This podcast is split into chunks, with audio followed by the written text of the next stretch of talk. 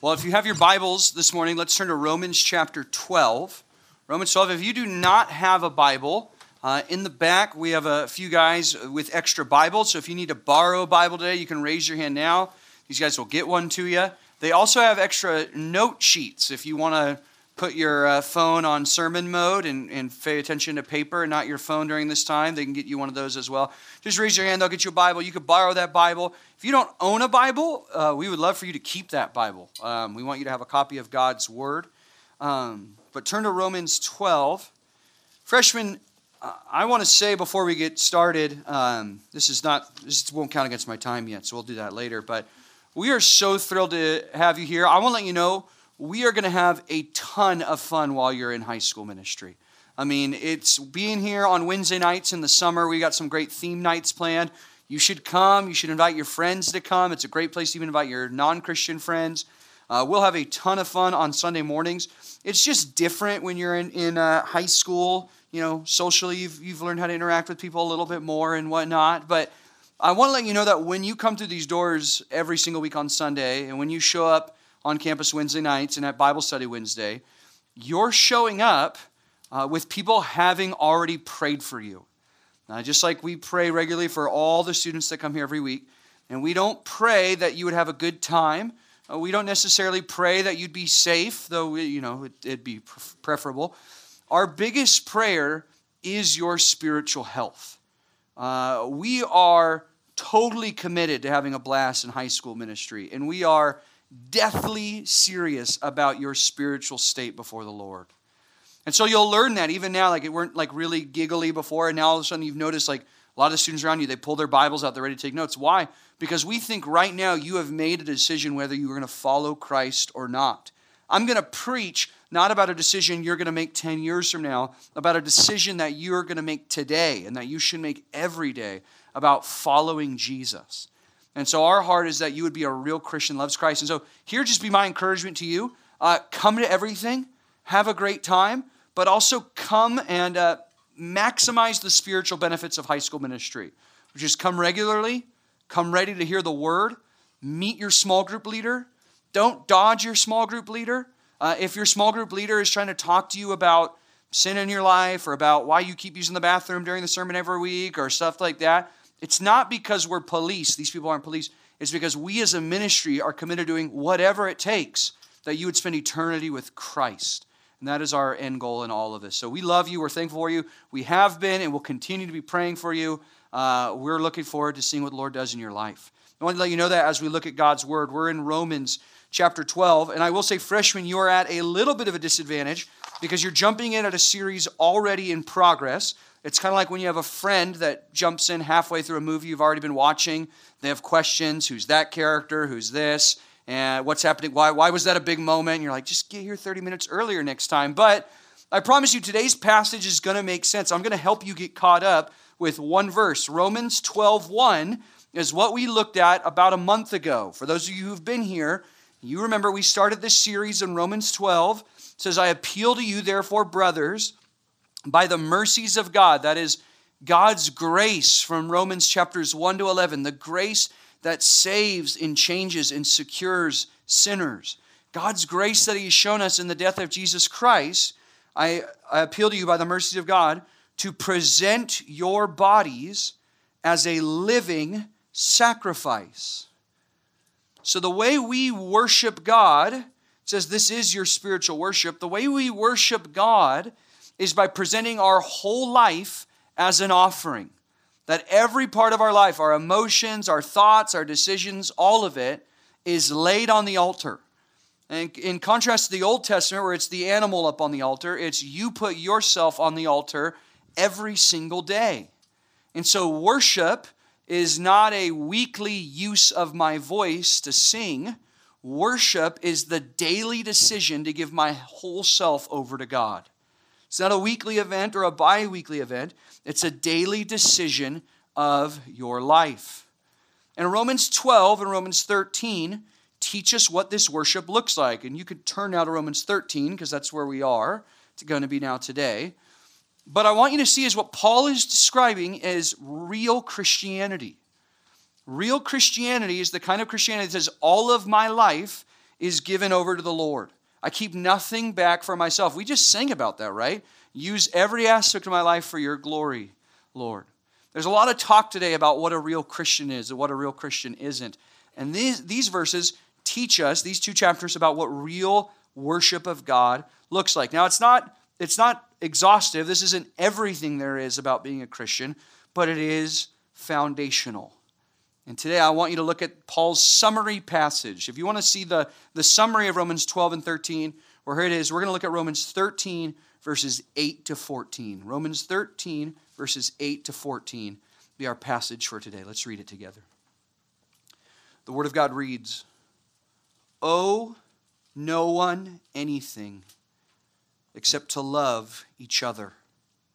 For the one who loves another has fulfilled the law.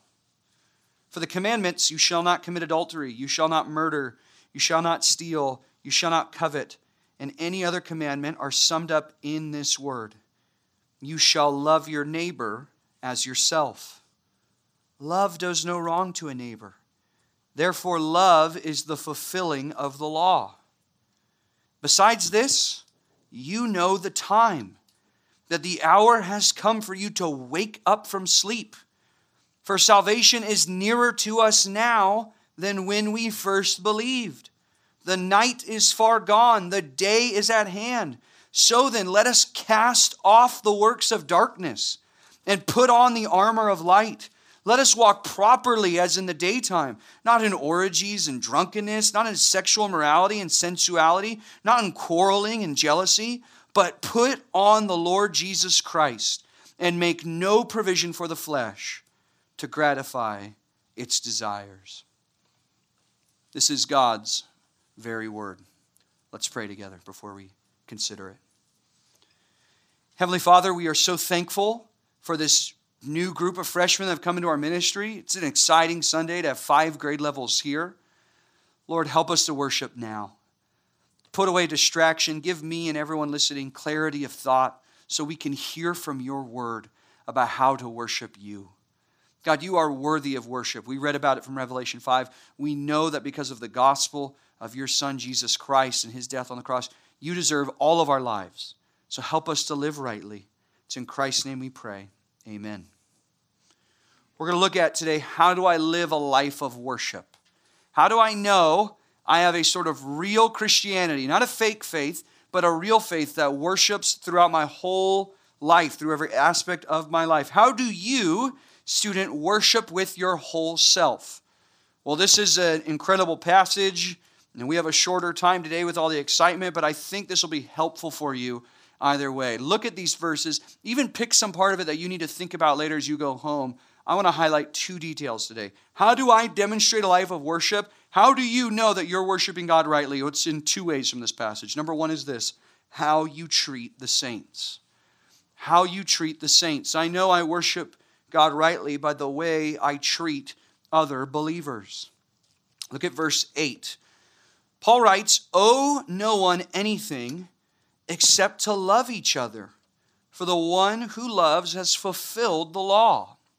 Now, we've already been discussing, we looked at this a few weeks ago, I think it was two weeks ago, we looked at the priority of love, that Christians are supposed to be marked by love for one another. And though I do think that this is a, passage about love for all people, I think specifically, or, or maybe primarily, it's talking about love within the Christian community, love with the people you're sitting around right now. Now we know this. Take a look at John 15, 12. John 15, 12, I should have up here. This is my commandment that you love one another as I have loved you. Right? So Christ, we know, loves us. Uh, he died for us while we were enemies. That's, that's the way he's shown his love for us. So it would be strange if those who knew Jesus didn't love like Jesus. But because we know Christ, we treasure Christ, he rightly commands us to love one another the way he has loved us. Look at John 13, verse 35 up there. John 13, 35. By this, all people will know that you are my disciples if you have love for one another. And so there should be this sort of sacrificial love that's within the body of Christ. Look at chapter 12, verse 9. It should be in the page right before, maybe in the same page. Chapter 12, verse 9, Paul says, Let love be genuine. Abhor what is evil. Hold fast to what is good. Love one another with brotherly affection, outdo one another in showing honor. Christian community is to be marked by love. And friends, in this context, that is how we worship. Now, think about this today. So much of worship in modern thinking within the church is personal and private. Right? That's why, and we do this a little bit as well. That's why churches will dim the lights, and we dim because we want to focus, we want to think rightly. But it becomes just my worship. In fact, I can jump from church to church if I don't like their style of worship. They think of worship as singing. But worship isn't singing. Or I shouldn't say, is it primarily singing? The way we worship is with our lifestyle, and we worship together corporately the way we love one another corporately. That's how we show the worth, the value, the greatness of who God is. And so it'd be very strange to say we worship God but we just don't love others who God has saved. Seems contradictory. What does this worship look like? Well, John 15, 13 tells us this. John 15, 13 says, Greater love is no one than this, than that someone lay down his life for his friends. So, in our modern thinking, love is always about how others benefit me. I love others how they benefit me. I Think about every sappy kids movie you've ever watched. Right? Every sappy story. A girl trapped in a tower of isolation meets a guy who rescues her, helps her see the floating lanterns, but those weren't the only lights that she saw. Thus proving that, that even the most sheltered of homeschoolers can find true love in a day. it's true. Why does she love? Well, the love comes from the benefit. We think of love as how someone else benefits me. But love, as Jesus is defining it, is I love others by me living for them, not them benefiting me. Love is, is inherently outgoing. And he says we're to owe no one anything except to love each other, to do what's best, to care for affectionately and benefit other people. For the one who loves another has fulfilled the law. So here's what Paul says the, love who loves the one who loves another has fulfilled the law. What Paul is saying here is the foundational aspect of all obedience is love, is sacrificial, outpouring love. And he gives this example, verse 9 the commandments you shall not commit adultery, you shall not murder, you shall not steal, you shall not covet. This is commandment 6, 7, 8, 10. All these commandments are summed up in this. You ready? Here's how I could summarize the commandments You shall love your neighbor as yourself. You shall love your neighbor as yourself. What does that mean? Well, that means is we love others the way we prioritize self. Let me tell you what this isn't saying. And I used to think there's no one who actually says this. Then I heard it recently. I can't remember where where people say, like, you see what the Bible's telling us here? If you really want to love others, you got to love yourself first. You got to have some self care. Take some days off, treat yourself, you know, and you need to help yourself out, and then you can love others after self care. That's not what this is saying. You know why? Because we don't struggle at all with loving ourselves. We easily love ourselves. Even in our complaints and our depression over our self image, is because we love ourselves so much we wish we were better. We love us some us. We're always taking care of us. We're always attending to things which most benefit us. And what Paul is saying is instead of just prioritizing you, the way you fulfill all commandments is to love others with that same zeal. In fact, that you would love others above yourself.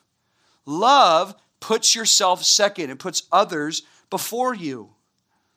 And Paul's saying if you want to summarize those commandments, it's that love your neighbor as yourself. Friends, this is what Paul has already been talking about for two chapters. So flip back to chapter 12 really quick so you could see it. 12, verse 3. How do I love others? Well, it begins by, for the, by the grace given to me, I say to everyone, not to think of himself more highly than he ought to think. Don't elevate yourself in your own mind. 12:10 Love one another with brotherly affection. Care for others. Care what others think. Care what, uh, how others feel. Care how you can meet the needs of others. outdo one another in showing honor. Groups that you're in are not a social contest for who's the funniest or the wittiest or the smartest. Actually, amongst Christians, it's a contest for how you could put others before yourself. How you can constantly show, how do I show that these people are more important to me than me? Take a look at verse 11. Do not be slothful in zeal, but be fervent in spirit. Serve the Lord. There's going to be a service aspect in loving.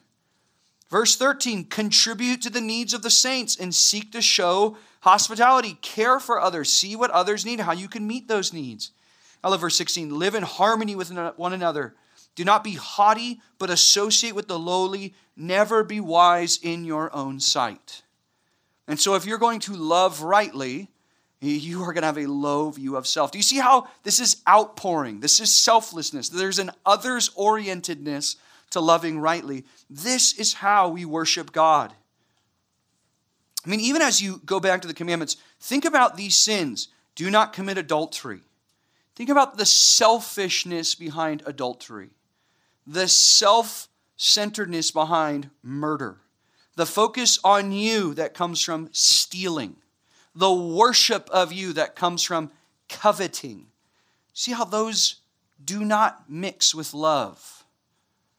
And so, by loving others, you can really obey all the commands.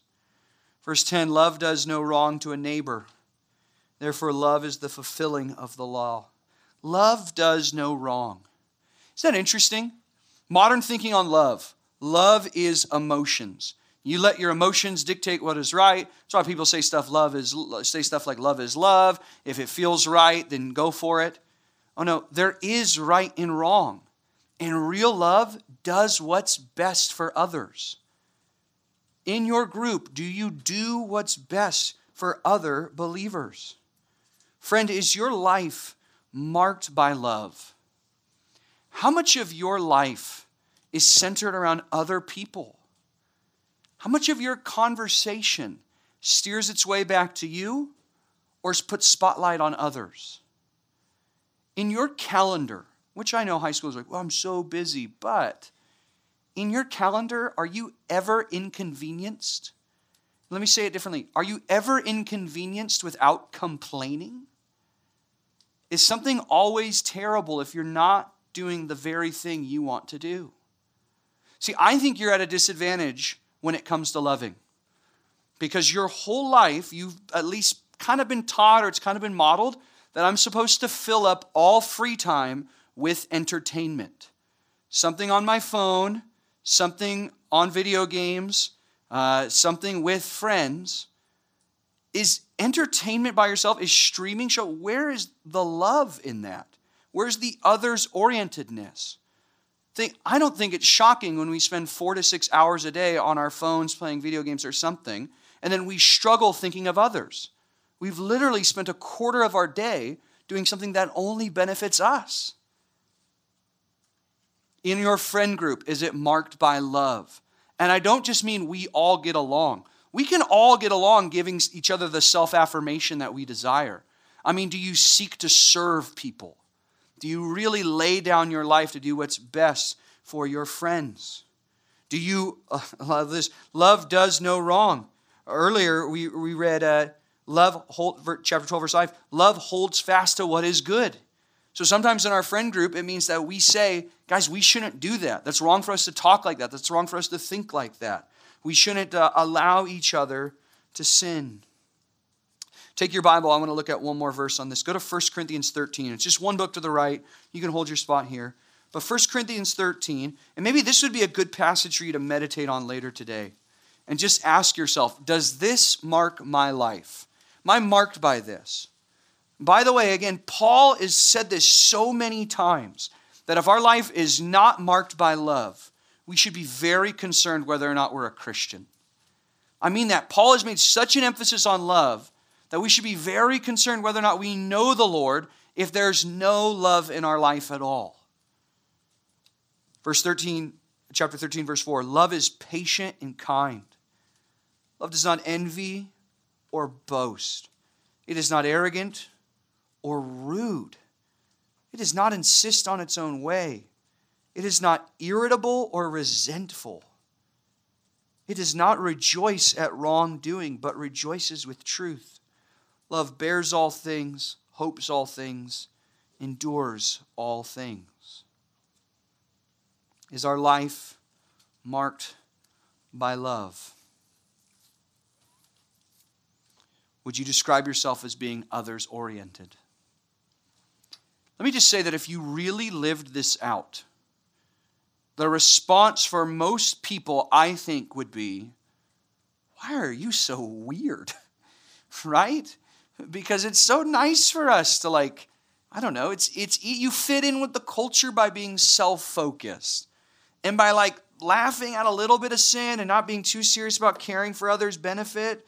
I mean, it's going to be weird. If you do this, let me tell you what it's going to look like. In your groups, you'll totally shut down gossip. Gossip will cease. Slander, go away. You will be selfless. You'll be others oriented. You'll ask questions and I just want to talk. You'll be strange, but that's okay because you're not worshiping the audience that's around you. You're seeking to worship the Lord in the way that you love others. Friends, when I think about God's call to love and the love of Christ that we're called to emulate, I am incredibly discouraged at the lovelessness in my own life. I see my own selfishness, my own lack of patience, my own lack of kindness. And I'm so thankful and utterly astounded at the love that God shows us regularly. And because of that love, it should give us hope uh, that we are still loved by God and should compel us to love the way that He loves. What does real worship look like? It, it'll be reflected in how you treat the saints. Here's how worship looks like. Number two, it'll be reflected in how you treat your sin. It'll be reflected in how you treat your sin. Now, before I dive into this, I just want to say Christians do sin. 1 John 1 9, if we confess our sins, he is faithful and righteous to forgive. That's a message to believers. Believers, as they're running towards Christ, they're going to see ways that they still fall short. Jesus is still as much of a Savior today as the day I became a Christian. I need Jesus to pay for my sins today just as much as I needed him on January 4th, 2003. That's what we, we always are in need. But the way that Jesus has defeated our sin will affect the way that you view your sin and how you treat your sin. So let's look at this passage again with that, with that uh, mindset. Verse 11 Besides this, you know the time. The hour has come for you to wake from sleep for salvation is nearer to us now than when we first believed. There is in this passage a spiritual urgency, right? There is an intensity. The stakes are high. You understand this, right? If your teacher comes to you tomorrow and says there's an assignment due a month from now, Many of you be like, trick, we're at a school a month from now. But let's go back in time to another time of the year. And your teacher says, there's an assignment due a month from now. Most of you go, I don't even know why she's mentioning it that yet. I don't need to think about this for a long time, a month from now. And then your teacher says there's an assignment due two weeks from now, and you're like, okay, I might want to start putting my name on the assignment or something. I should have a plan. We, it's a group. We should probably put a group together, right? Uh, if I say assignments due one week from now, that raises the stakes a little bit more. And if then the teacher says the assignment is due tomorrow, well, that's when some of you uh, start doing your best work and your only work, these 24 hours to make this assignment happen, right? As the deadline gets closer, the urgency goes up, the focus heightens, there's more intensity to it as well. What Paul is saying is this you know the time, the hour has come to wake from sleep. Salvation is nearer to us than when we first believed. We're near the end, folks. That's what Paul is saying. Verse 12 The night is far gone, the day is at hand. In regards to the global calendar, we are, or sorry, to the, to the eternal calendar, we are close to the end of this era before eternity. How do you know this? Well, the scriptures warn us that we will know what the last days are. There will be false teachers in the last day, uh, promoting a false gospel in the last days. Uh, there will be natural disasters. There will be global strife, as we see. There will be global love and celebration for sin. That's what we see in the last days. We know that the Lord is at hand, that Christ could return at any time. What Paul is telling us is that the end is coming. He wants us to think about the end. He says salvation is nearer to us than when we first believed. Salvation being like saving grace? Well, no, no, that's not talking about that. He's talking about ultimate salvation, where we're rescued forever from the flesh and from persecution and from the devil. We're brought into eternity with Christ and his kingdom forever. That is coming soon. It's nearer than when we first believed. And so, how should that affect us? Here's what Paul says If eternity is real, and if it's close, and if you don't know whether Jesus comes back tonight or if you die in a car crash later this week, you don't know. The end is near. So here's what you do wake up. Wake up. Spiritual alertness. 1211, the time for, has come for you to wake from sleep. Now, there's a lot of talk about wokeness today. This is the only kind of sanctified wokeness we could be okay with. Spiritually, be alert. Don't be dumbed down. Don't be aloof. Don't be asleep. What is Paul talking about here? This is a rebuke against slothful Christianity. This is a rebuke against a sort of casual faith, a flippant faith. Listen, Christians are supposed to be patient. We are patiently waiting on the Lord, but it's a passionate, focused patience. We are watchful as we are waiting. And so, what does this awakenness look like? Right? Don't be asleep. I'm worried that some of you in your faith, you are asleep. What does this being awake look like? Well, he tells us, verse 12, the night is far gone, the day is at hand. So then let us cast off the works of darkness being spiritually awake, being spiritually urgent, is going to look like a fight against sin. It's going to look like a reminder that sin is in the world, sin is in my flesh, temptation is all around me, and I am going to do all that I can to fight sin. We cast off the works of darkness. Christians, true worshipers, seek to worship God by putting to death the sin that displeases Him. It's not about putting to death sin so that we become a better us. It's that I worship the Lord, I treasure Him, therefore I put sin to death because it doesn't please Him. He does not delight in our sinful deeds. What do they put off? Verse 13 Let us walk properly as in the daytime. It says, not in orgies and drunkenness, not in sexual immorality and sensuality. Uh, those are classic sins that we think about, about those who are given over to the passions of the flesh. Those first two have something to do with sort of like drinking parties. Those second two have to do with sexual sin. And Paul says, put them all to death, cast those off. We don't walk in that sin anymore. We don't dabble. Jesus wasn't nailed to a piece of wood, he did not die a bloody death so that we could be forgiven of sin that we continue to walk in still. He didn't, he didn't die so you get a get out of sin free card. But there's an urgency and alertness that says, I'm casting off this sin so I'm walking properly. Not in orgies and drunkenness, not in sexual morality and sensuality, not in, wait a second, quarreling and jealousy when Paul wants to hammer down the kind of sin that is of the darkness, of the world, so, you know, debauchery, drunkenness, we're like, yep, as a Christian, I'm on board with that. That's bad. You know, sexual sin, I get it. That's bad. Quarreling and jealousy. Paul sorts of Paul sort of puts those sins on that level. You want to walk the way the world walks. Keep fighting other people. Keep arguing with others. Keep having drama.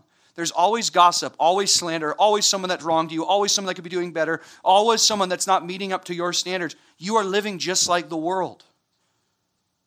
and jealousy. Always someone that has something that you should have. Always something you're, someone you're upset with because they've robbed you of your right. Paul says that's the way the world walks. That's not how we worship the Lord. We don't walk in those sins. How can we say we have fellowship with light if we walk in darkness? And then says, verse 14, but put on the Lord Jesus Christ and make no provision for the flesh to gratify its desires. I want to talk in a moment about putting on the weapons of light, like he says. I want to talk about putting on the Lord Jesus Christ. That's where we need to land. But before we get there, I want us to think about that no provision for the flesh. What is the flesh? The flesh, if you've been with us in Romans, especially in Romans 7, the flesh is our it's our bodies. And it's not that I don't do anything nice for my body. Like you should still eat and hydrate, and you definitely should should bathe. Um, I, I, highly encourage that. Freshmen, I didn't mention that earlier, but please bathe. Um, but the flesh has to do with there's this old corrupted self that even though I have a new nature that wants to obey, and though I love the Lord and I, and I want to please Him in all things, there's something fallen about this physical body. There's something that I still battle with sin because this body hasn't been perfected yet. There's the old man, the corrupt nature that lives there. Now, to be fair, this, this flesh, its days are numbered, right? Lord's coming back, or I'm, I'm croaking, and it's done. I don't have to fight sin anymore. So, this is a defeated enemy, but how do you treat a defeated enemy? In sports, how do you treat the other team when you're up 20 with two minutes to go.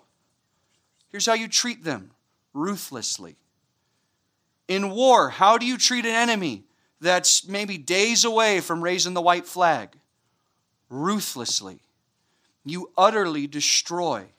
And you do the same with your flesh. Make no provision for the flesh. No provision.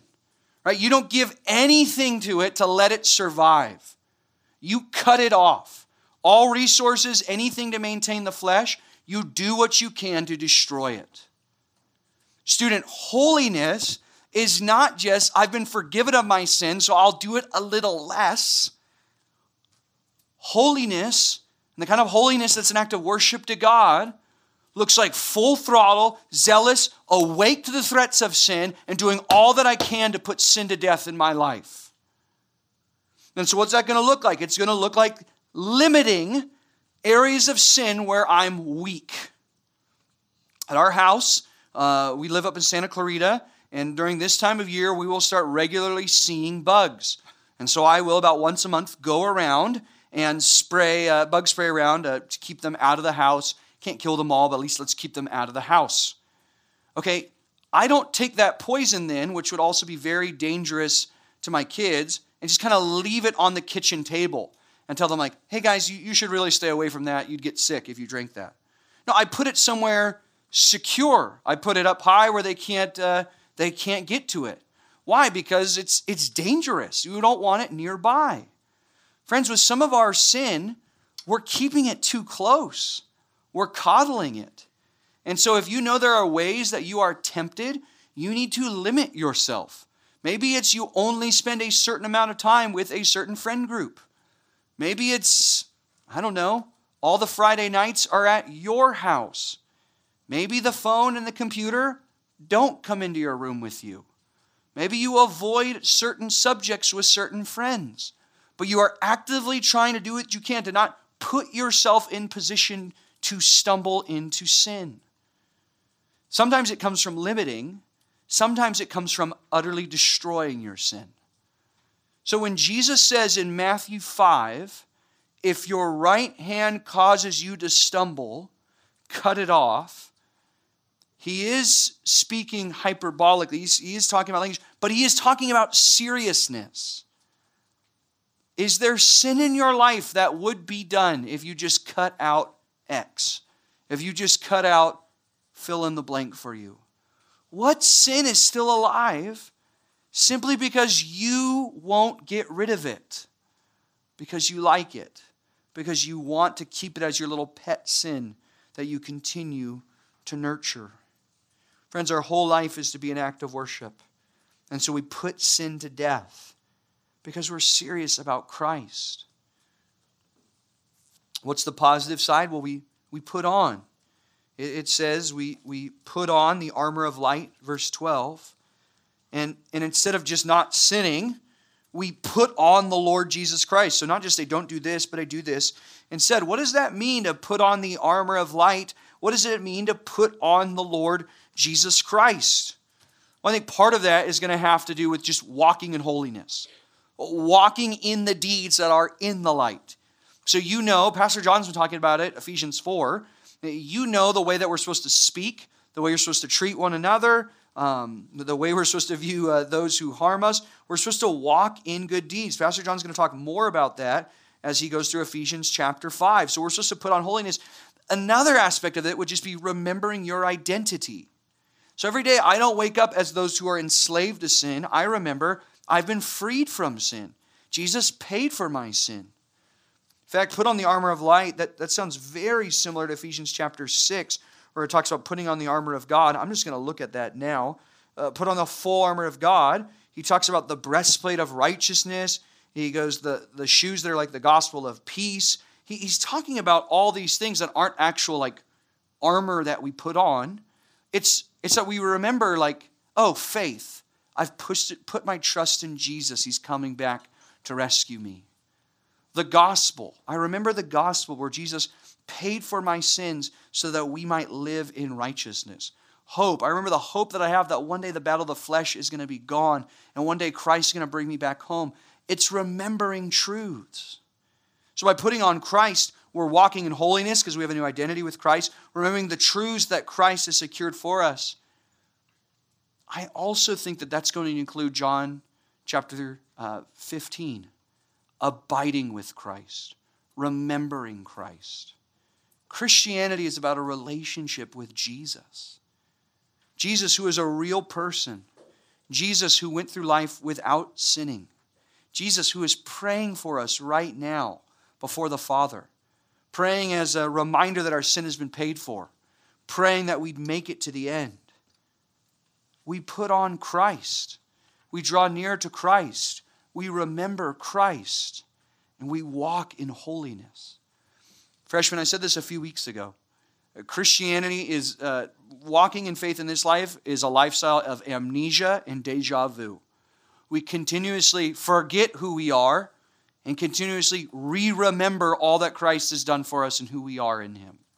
That's how we actively put on Christ and we don't live for the desires of the flesh. I want to conclude by giving us two whys why do we live like this? Why do we have this sort of urgency? If sin has been defeated, why do I care so much about this? And why is this such a mark of real Christianity? Take your Bibles and go to Hebrews 3.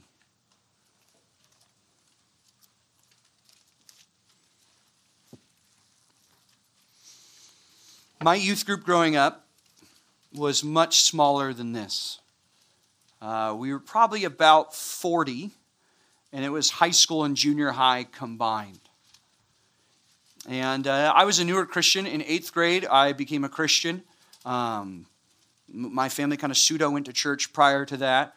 And uh, I heard the gospel at a summer camp, and over months and months began to realize that my profession of faith wasn't real. And I, I became a Christian in eighth grade. And as the years went on, there's something that was just amazing. Here are the first like group of Christians I ever met. And yet the group kept getting smaller. Not numerically. I meant that the number of them who kept calling themselves Christians would shrink. I can think of, of numerous people now, I, I won't mention their names, I've got their face in my mind, who just by senior year or junior year or freshman year of college would say, I'm not a Christian anymore. And I could think of my own graduating class that only a handful of us still claim to be believers. And I think about Hebrews 3, verse 13. But exhort one another every day, as long as it is called today, that none of you may be hardened by the deceitfulness of sin.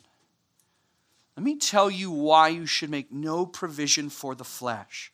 Why sin is not a game that we play.